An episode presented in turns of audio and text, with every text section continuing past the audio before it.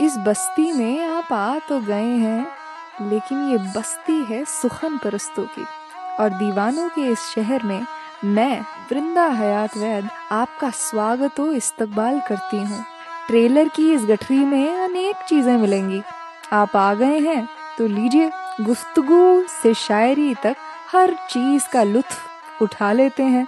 हम कैद हैं, कहाँ है?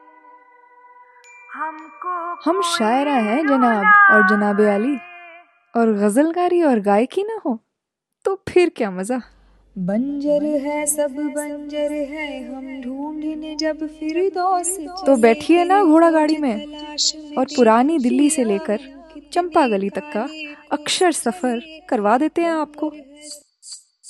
ट्रेलर को यही ख़त्म करते हैं और उम्मीद करते हैं कि घोड़ा गाड़ी का ये सफ़र आपको ज़रूर पसंद आएगा। सुखन, ज़िंदा रहे।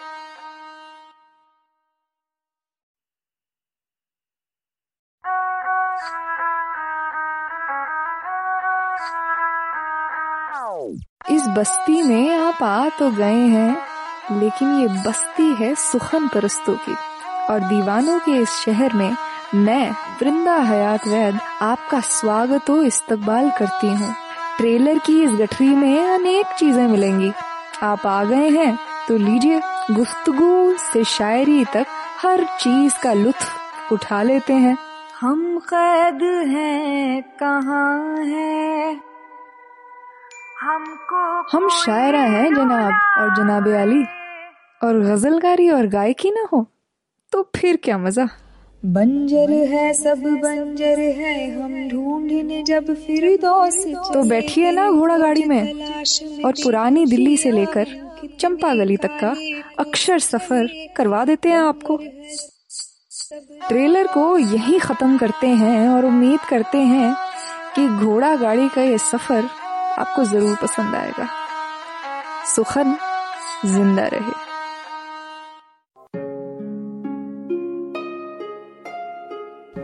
बात है 1988 की। एक दुबला, कमज़ोर ढील ढाल का इंसान खालसा कॉलेज के कमरा नंबर 31 के आखिरी बेंच पर बैठकर कुछ लिख रहा था। अरे सुनना विकास, यार रूपा को पटाना है। उर्दू में एक पेज लिख कर देना। यार उसे शायरी बड़ी पसंद है। तू कर थोड़ी बेटबाजी, मैं करूँगा इशकबाजी।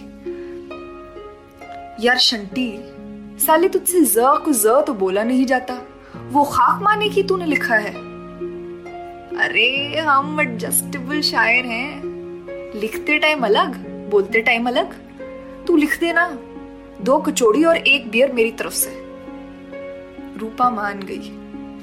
उसने खत पढ़ा और लिखने वाले के इश्क में गिरफ़्तार हो गई।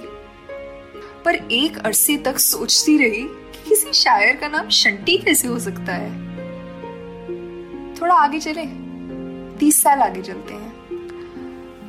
साल 2018 अब खत नहीं लिखे जाते। शंटी ना इशकबाजी करता है, ना इशकबाजी। शंटी करता है इंस्टाबाजी। उसे पता है, वो शायर नहीं है।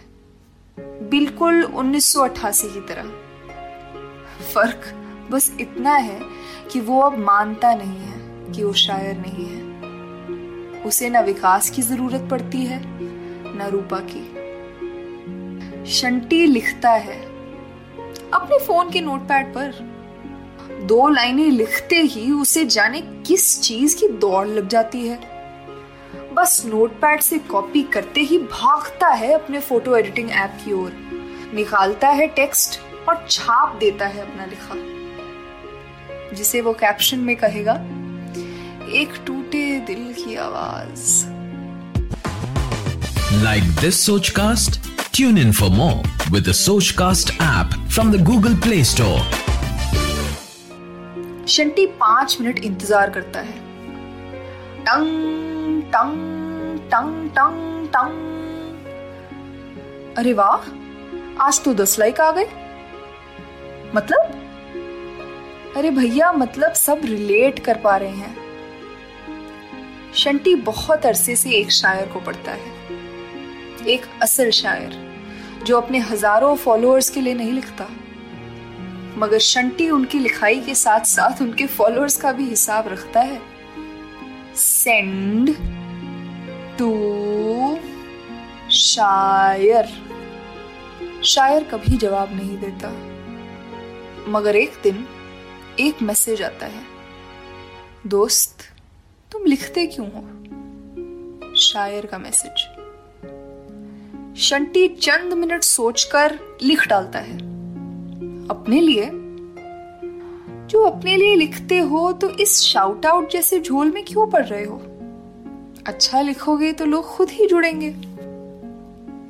मगर आप अगर शेयर करेंगे तो बहुत मदद हो जाएगी। हो सके तो शाउट आउट दे देना। शंटी खुद के लिए लिखता है या किसी और के लिए? इसका जवाब आप खुद को दें। चले, दो साल और आगे चलते हैं। शायरी का शामियाना सा लग गया है, मानो। हर शख्स खुद को शायर कहता है। हर दो लाइनों के जमघट को शेर करार दिया जाता है। कोई पढ़ना नहीं चाहता। सब लिखने में मसरूफ हैं। मरते हुए लिखी गई किताबें, मजमुए, सब पर धूल का बादल तारी है। जीते वक्त लिखे गए तजुर्बात पर कोई गौर नहीं करता। अब दुनिया अलग है।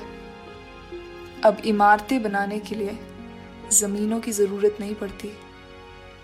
हवा में तीर चलाए जाते हैं और सबकी दूर की नज़र कमज़ोर है साहब। किसी को नहीं दिख रहा कि इनके सारे तीर जाया जा रहे हैं। और मेरा? मेरा, बस आपसे एक सवाल है।